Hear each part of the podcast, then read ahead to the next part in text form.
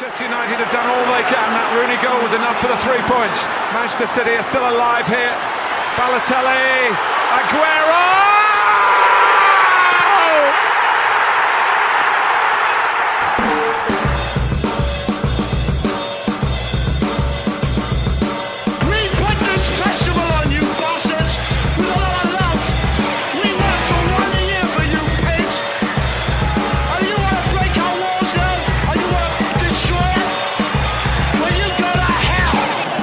Here's Hughes again. And here's Giggs over the goalkeeper. Cantona!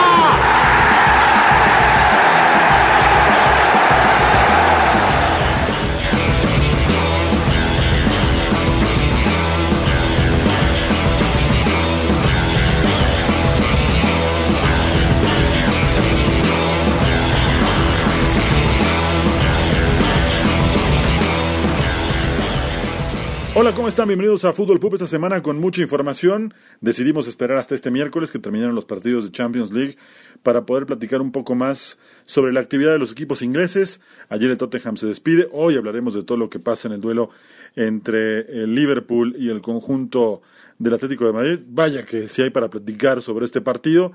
Así que ojalá puedan seguirnos todo el podcast. Hablaremos evidentemente de lo que pasó en el Manchester Derby y una nueva victoria para el Manchester United y un Guardiola y un Manchester City que están perdidos y pidiendo a gritos que termine la temporada para ya encarar lo que vendrá con sanción o sin sanción de parte de la UEFA. Hablaremos también de otros partidos eh, respecto a lo que deja una jornada muy interesante. Iremos perfilando cómo va a terminar el tema del descenso en Inglaterra y también lo que está pasando con el Leeds que tuvo un gran partido, un gran gol de Eiling. Les recomendamos que si no lo han visto lo vean.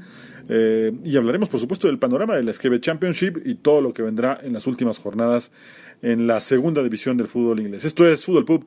Bienvenidos.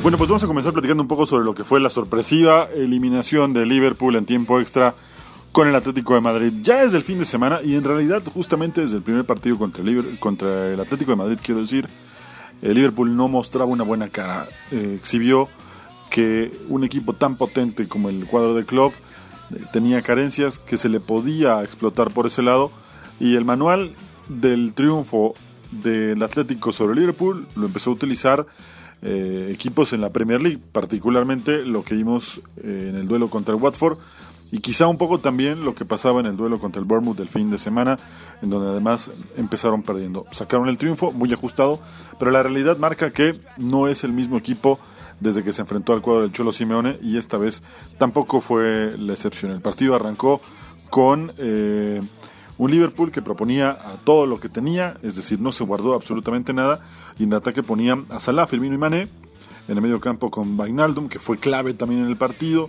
Henderson, Oxley Chamberlain, que finalmente se ha recuperado y empieza otra vez a retomar su lugar en el once titular del conjunto de club, y lo que ya conocemos en la parte baja del equipo.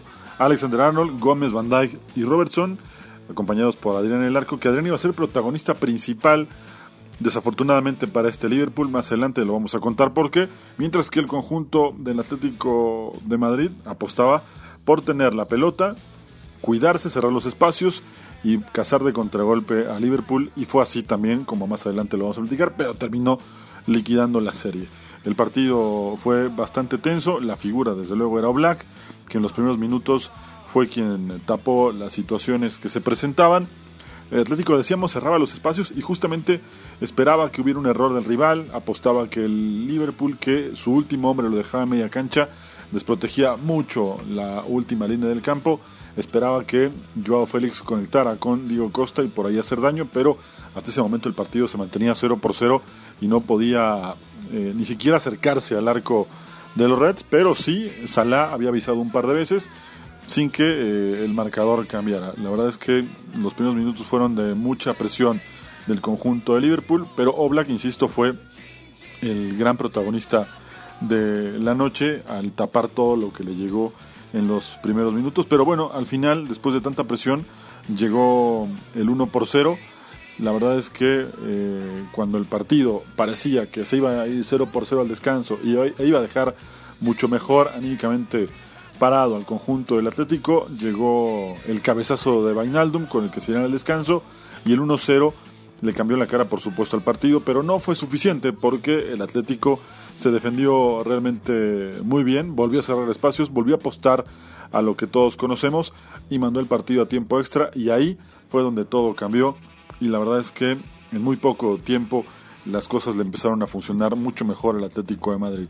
Ya con el inicio del segundo tiempo veíamos a Llorente que entraba por Diego Costa que hizo un berrinche impresionante, pero que al final eh, el resultado le da la razón, por supuesto, al Cholo Simeone, porque termina siendo fundamental este jugador en el desarrollo del partido. El 2 a 0 llegaba por conducto de Firmino cuando ya habían pasado los primeros minutos del tiempo extra, pero cuando todavía estaba festejando, llegó la primera anotación de Llorente, mala salida de Adrián, entrega mala pelota, recupera Joao Félix, Joao asiste rápido con, Adri con eh, Llorente, le pega desde fuera del área y lamentablemente el arquero de Liverpool cuando va a lanzarse hacia su izquierda se termina resbalando un poco y eso le permite eh, al jugador del Atlético tener un margen más amplio durante el disparo para que la pelota termine yéndose al fondo del arco y poner el 2 a 1 con el que ya dejaba fuera al conjunto de los Reds. Y ya en el segundo tiempo extra las cosas fueron más complicadas porque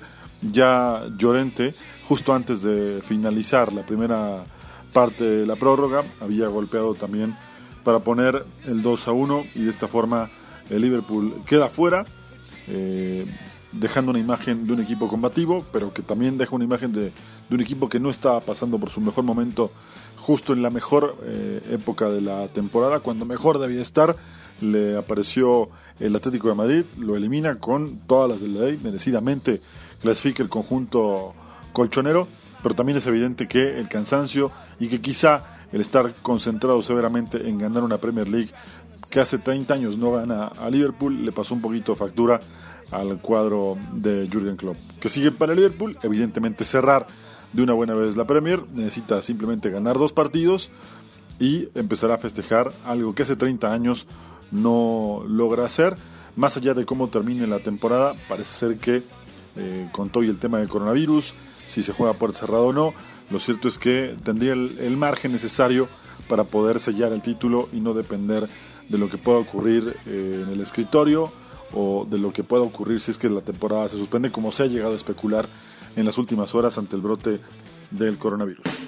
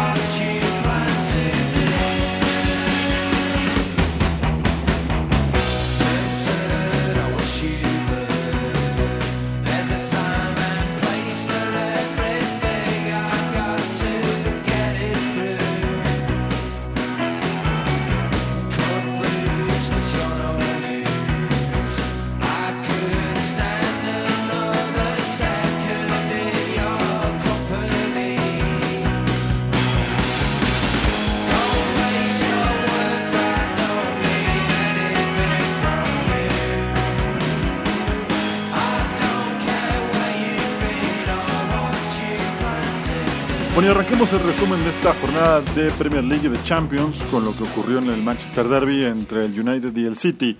Para United era un partido importante por lo que se está jugando en la temporada y para el City era un partido de mucho orgullo porque ya no se está jugando prácticamente nada, quizá no tenga ni siquiera que jugar en la Premier League la próxima temporada.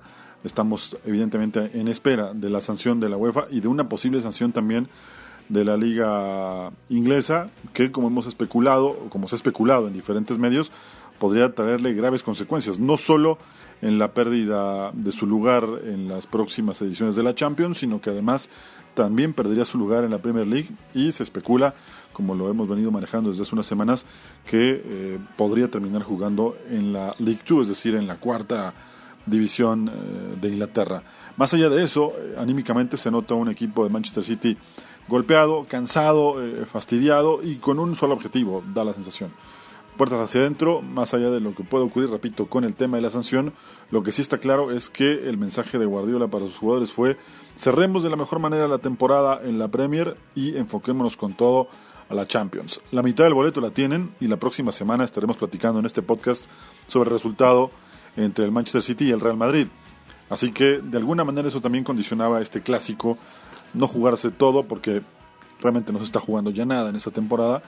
Y de alguna manera, no quiero utilizar la palabra regalar este clásico, pero sí ceder un poco en ese sentido para poder encarar con todo la próxima semana en Champions League, porque además el Arsenal y el City tenían que jugar un partido este miércoles que también fue suspendido por el tema del coronavirus y eso le da quizá un margen más amplio al equipo de Guardiola de descansar y de preparar mejor el partido de vuelta contra el Real Madrid. A final de semana tiene un partido que ya vamos a comentar el rival, pero evidentemente esta situación lo dejaba muy condicionado. Lo que sí es verdad es que el United está cerrando bastante bien la temporada.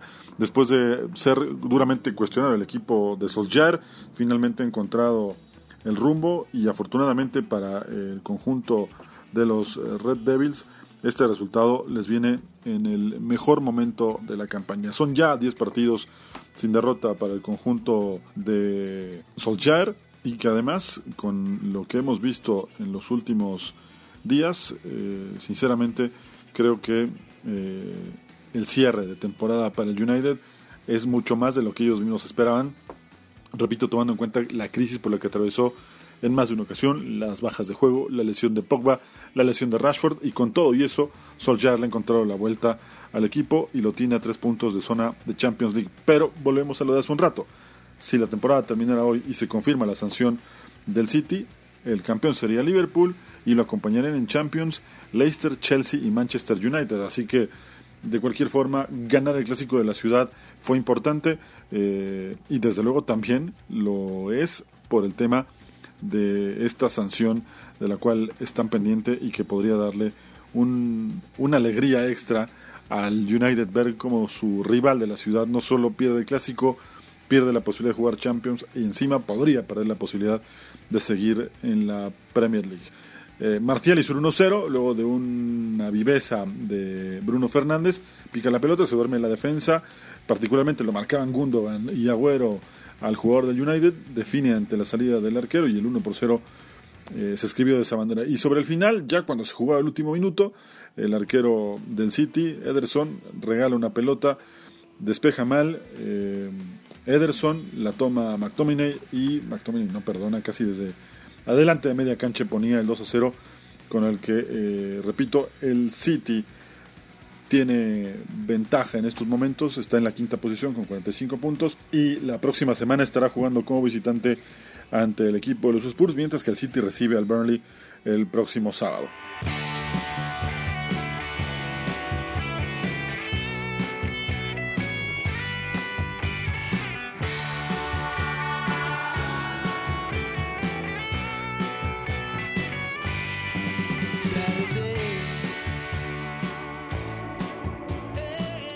Bien, y ahora haremos contacto con Matías Martínez hasta Río Cuarto, Argentina, para que nos cuente todo lo que dejó este baile que le pegó el Chelsea al conjunto del Everton.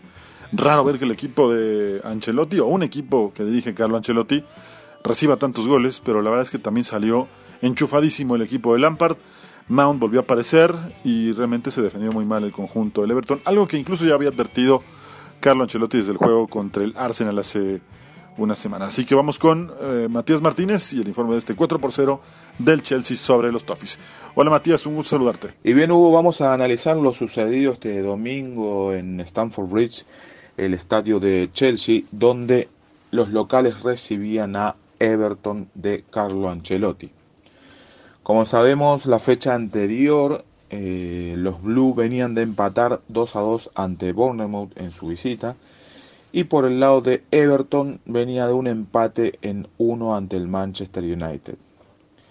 Si vamos a lo estrictamente a lo que no es deportivo, eh, teníamos cierta expectativa con lo que podía llegar a pasar con la llegada de Carlo Ancelotti en, su nueva visita a Stamford Bridge y en lo que es eh, exclusivamente deportivo, sí.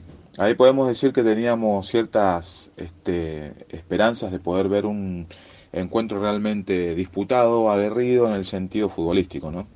Eh, por lo que propone uno y por lo que propone la visita. Lo cierto es que este encuentro se desarrolló con cierta facilidad para los locales y vamos a explicar por qué. Como sabemos, eh, Frank Lampard decidió volver a poner a Kepa en el arco y confiar en Gilmour al medio con Giroud en delantero. De esta manera un 4-3-3 bien pronunciado con William y Pedro como extremos en los locales. Si vamos al lado de la visita, Everton, un 4-4-2 bien marcado, ¿sí? con Pickford en el arco, junto a Richarlison y Calvert-Lewin en delantera. Bien, el comienzo del encuentro podríamos decir que mm, fue prácticamente lo esperado, sí, con una cierta movilidad por ambos lados y con un ida y vuelta interesante. Realmente vamos a destacar la actitud y la presencia de Ross Barkley en el partido que fue realmente fundamental. Otro más que estuvo presente siempre y en el buen juego de Chelsea fue William junto a Mason Mount realmente marcaron diferencia en el campo. Como sabemos, la expectativa que teníamos en este encuentro realmente con el paso de los minutos fue prácticamente desapareciendo porque eh, Chelsea superó ampliamente a Everton que nos genera ciertas dudas a la hora de este, poder analizar este tipo de encuentros. Por momentos Everton es un equipo que propone muchísimo y genera cierta atracción. Y hay días como este domingo que el equipo no responde y no parece ser un equipo de Carlo Ancelotti, realmente. Eh, Mason Mount, Pedro, William y Giroud pusieron el 4 a 0 que fue final, realmente una diferencia abultada, pero que al finalizar el encuentro podría haber sido aún mayor todavía. Esto ha sido imposible gracias a la actuación de Pickford, que ha tenido intervenciones realmente muy importantes. Pero la situación es compleja para Everton porque ya queda prácticamente fuera de la lucha para ingresar a las copas europeas, con lo cual de esta manera Chelsea está asegurándose cada vez más el tercer puesto, vamos a decir así, teniendo en cuenta la sanción a Manchester United. Pero este, va por buen camino el equipo de Frank Lampard para clasificarse a la próxima Champions League. Bien, Hugo, seguimos analizando la fecha en Fútbol.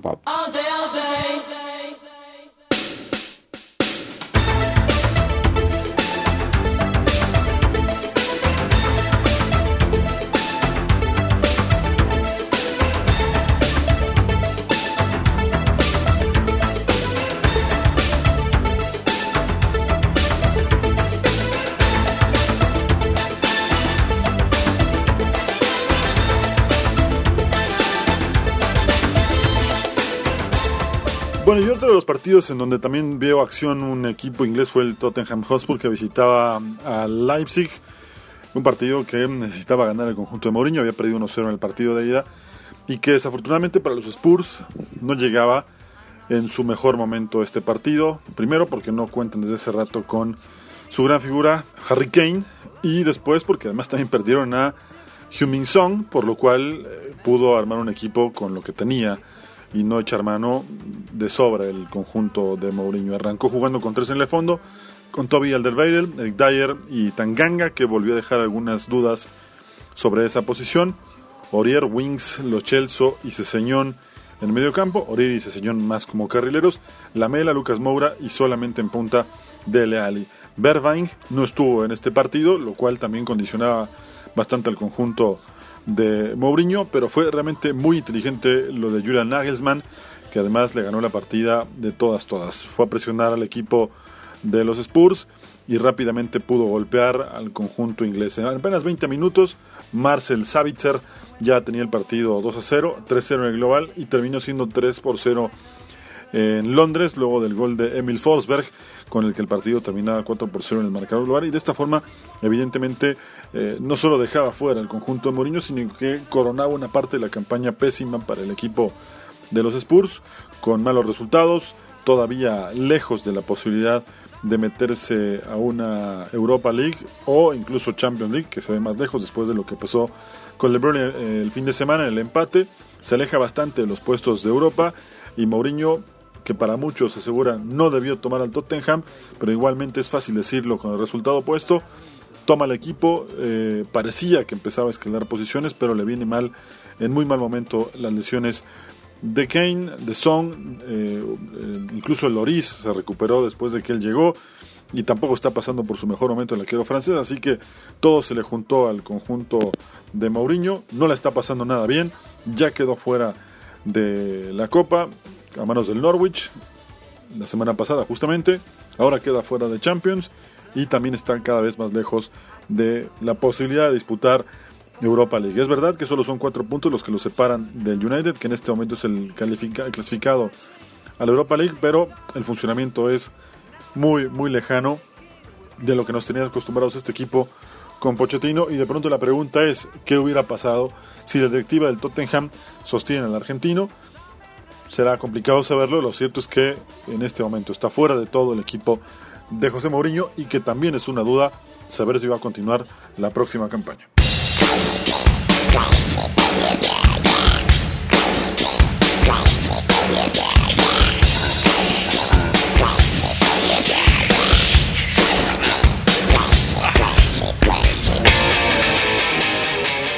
Y ahora haremos contacto con Iván Alfí para que nos cuente lo que pasó en este empate del Wolverhampton, un equipo del Wolves que necesitaba el triunfo, el partido fue complicado contra el Brighton, Raúl Jiménez tuvo sus ocasiones, no pudo convertir. El empate no le sirve de mucho realmente por cómo se están dando los resultados y sobre todo porque el Chelsea volvió a ganar y además no aprovechó también el empate del Tottenham en esta lucha por llegar lo más lejos posible en la temporada.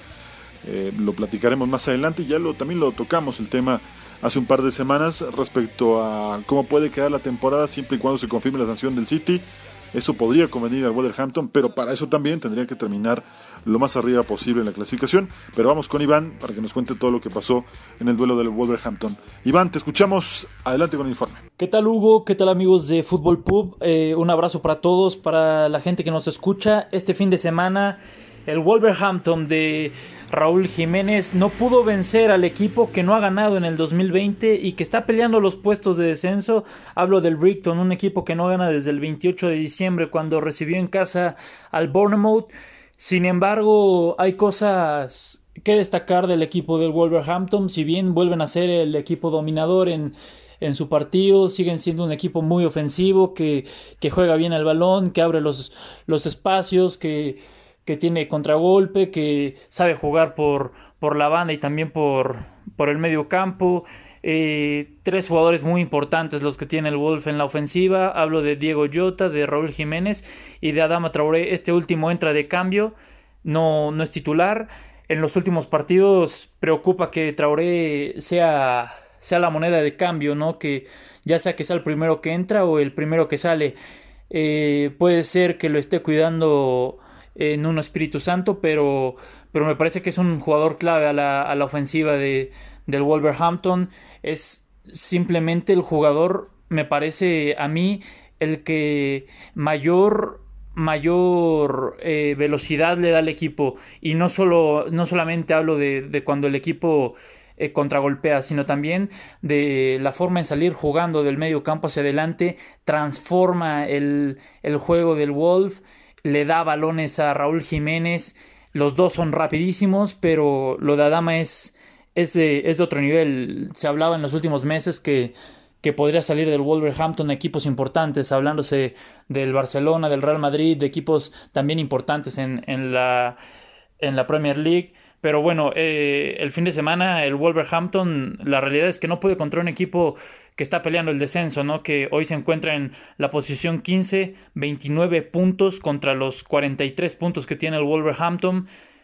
Y, se nota la, la desesperación que, que, vive en estos momentos el equipo de, del Wolverhampton. Lleva algunos partidos que, si bien ha ganado, también ha sufrido mucho en la defensa el 3 a 2 contra el Tottenham, que es una gran victoria. Perdió contra el Español el partido de, de vuelta en, en España 3-2 también.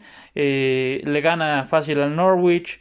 Eh, se salva ¿no? de, de pasar a la Europa League a la siguiente fase por, por ganar 4-0 en la ida, pero la, realidad es que en el partido de vuelta se ve muy frustrado el equipo y dos partidos antes de, de la ida de, de, los octavos, de los 16 perdón, de final de la Europa League, empata dos partidos seguidos y uno antes pierde contra Liverpool. Entonces venía un poco sesgado el equipo del Wolverhampton que no podía conseguir victorias hiladas y ahora tampoco lo hace porque empata contra el Brighton después de ganarle al Tottenham y se nota que que algo ya no está funcionando como lo veíamos en la, en la primera mitad de la temporada de la Premier League eh, Raúl Jiménez falla dos opciones que me parecen, si no claras de gol, para su calidad me parece que en otra ocasión hubiera entrado, incluso una en el primer tiempo en donde agarra la pelota de, de volea, me parece que hasta precipitado, no sé si piensa que está en fuera de lugar, pero Raúl Jiménez ya no tiene ese, esa chispa que, que, tenía en la primera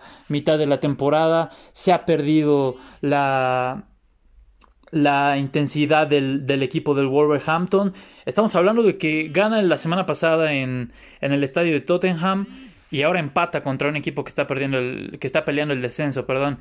Y, bueno, me parece que habrán cosas buenas que apuntar para en un Espíritu Santo y también otras malas, porque si bien dominan todo el partido contra el Brighton, que eso parece ser fabuloso para cualquier técnico, no puede encontrar el gol y es lo más importante, ¿no?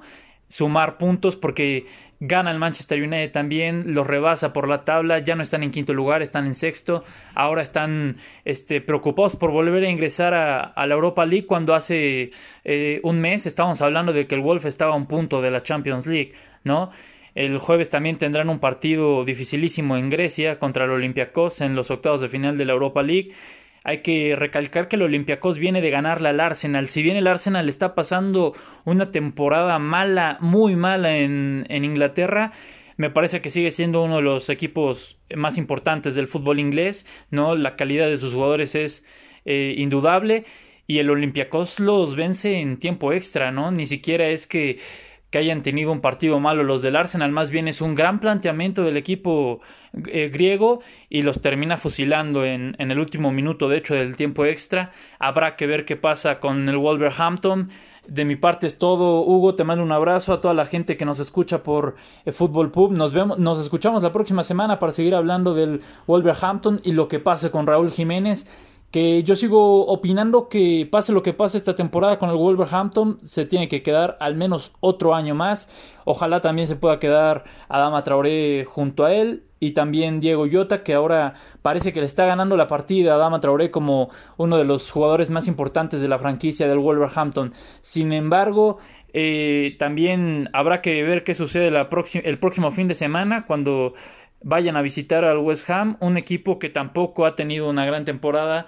Tendrá que pensar en, en seguir sumando el equipo del Wolverhampton porque el West Ham está ahorita en el puesto 16, incluso uno más abajo que el Brighton. Entonces tiene que empezar a sumar, tiene que empezar a ver eh, el, el, Nuno Espíritu Santo la tabla, porque ya se acerca el Sheffield United, de hecho tiene los mismos 43 puntos que el Wolverhampton, el Tottenham tiene 41, el Arsenal tiene 40 una liga muy rara la de este año, Hugo, porque el Liverpool la está robando en serio, tiene 82 puntos, el segundo lugar es el Manchester City con 57, parecería un milagro que, que Liverpool, este, o más bien una desgracia que Liverpool perdiera la liga y sobre todo la cantidad de puntos que le lleva a partir del cuarto lugar es demasiado, ¿no? 35 puntos lo que le lleva el Chelsea, 37 al Manchester United, 39 al Wolf, que es sexto lugar. Es una cantidad eh, exorbitante, de verdad de otro planeta, algo que casi no, que casi no se ve en el fútbol inglés. Eh, pareciera que esto es la Serie A, ¿no? Con la Juventus que, que se la lleva de calle o la Bundesliga que, que el Bayern Múnich también termina ganando este, dos meses antes de que termine la liga. Bueno, parece que este año va a ser así con el Liverpool, ¿no? Te mando un abrazo, Hugo. Nosotros nos seguimos escuchando por Fútbol Pub la próxima semana. Abrazo a todos.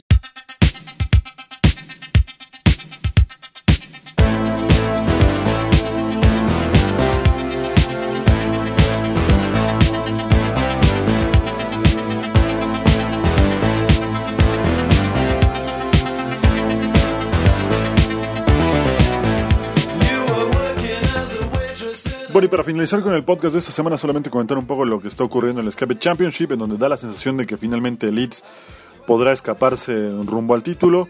Jugó bastante bien en casa contra el Huddersfield y la verdad es que insistimos en lo del principio del programa. Si no han visto el gol con el que se puso arriba el Leeds, tienen que verlo. Fue una verdadera obra de arte y no estamos exagerando. Fue un gran gol de Eiling con el que se pusieron arriba en el marcador.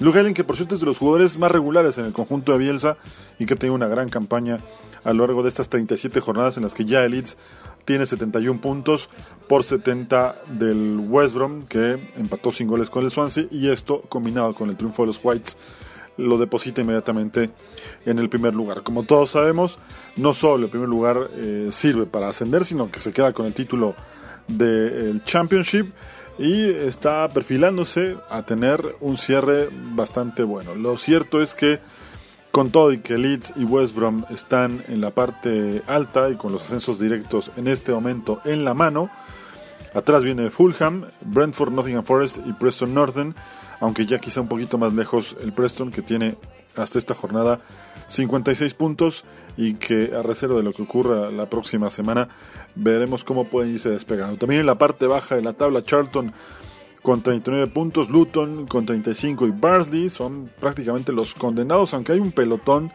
de equipos que encabeza el Hull con 41 puntos, el Wigan, Middlesbrough, el mismo Huddersfield que perdió con el Leeds, ya lo decíamos, y el Stoke que todavía tienen alguna posibilidad de terminar jugando en el League One si es que no se miran las cosas en el cierre de la temporada. Una jornada que arrancó con una dura derrota del Nottingham Forest a manos del el Millwall. Esto fue en City Ground el viernes. Para el Millwall fue un gran resultado porque además se acerca a los puestos de playoff. El Millwall es octavo, tiene en este momento 54 puntos por 56 el Preston, por lo cual el hat-trick de Matt Smith nos mantiene con mucha vida a los Leones pensando en poder cerrar bien y al menos meterse a los playoffs y el Nottingham que sufrió, insisto, una dura caída en el momento menos oportuno.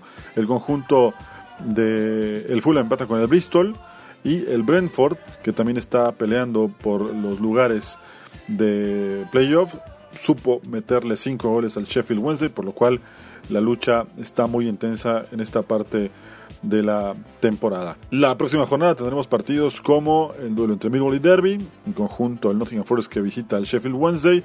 Birmingham estará jugando contra el West Brom, este es un partido realmente muy muy interesante y el puntero del campeonato estará cerrando la jornada ante el Cardiff en un duelo que se antoja complicado para Leeds, más allá de que el Cardiff no es el mejor equipo del campeonato, pero sí está buscando también meterse en este pelotón de equipos que buscan un boleto para playoff. Eso es todo en Fútbol Pub. Nos escucharemos la próxima semana con lo que ocurra, desde luego, en la Premier League. Una jornada más, cada vez faltarán menos para el desenlace de un título que tiene cocinado el Liverpool y también con lo que esté pasando en el Skype Championship y desde luego todo lo que deje la fase de octavos de final en su cierre de la Champions League y ese partido que es el gran atractivo de esa jornada entre el Manchester City y el Liverpool.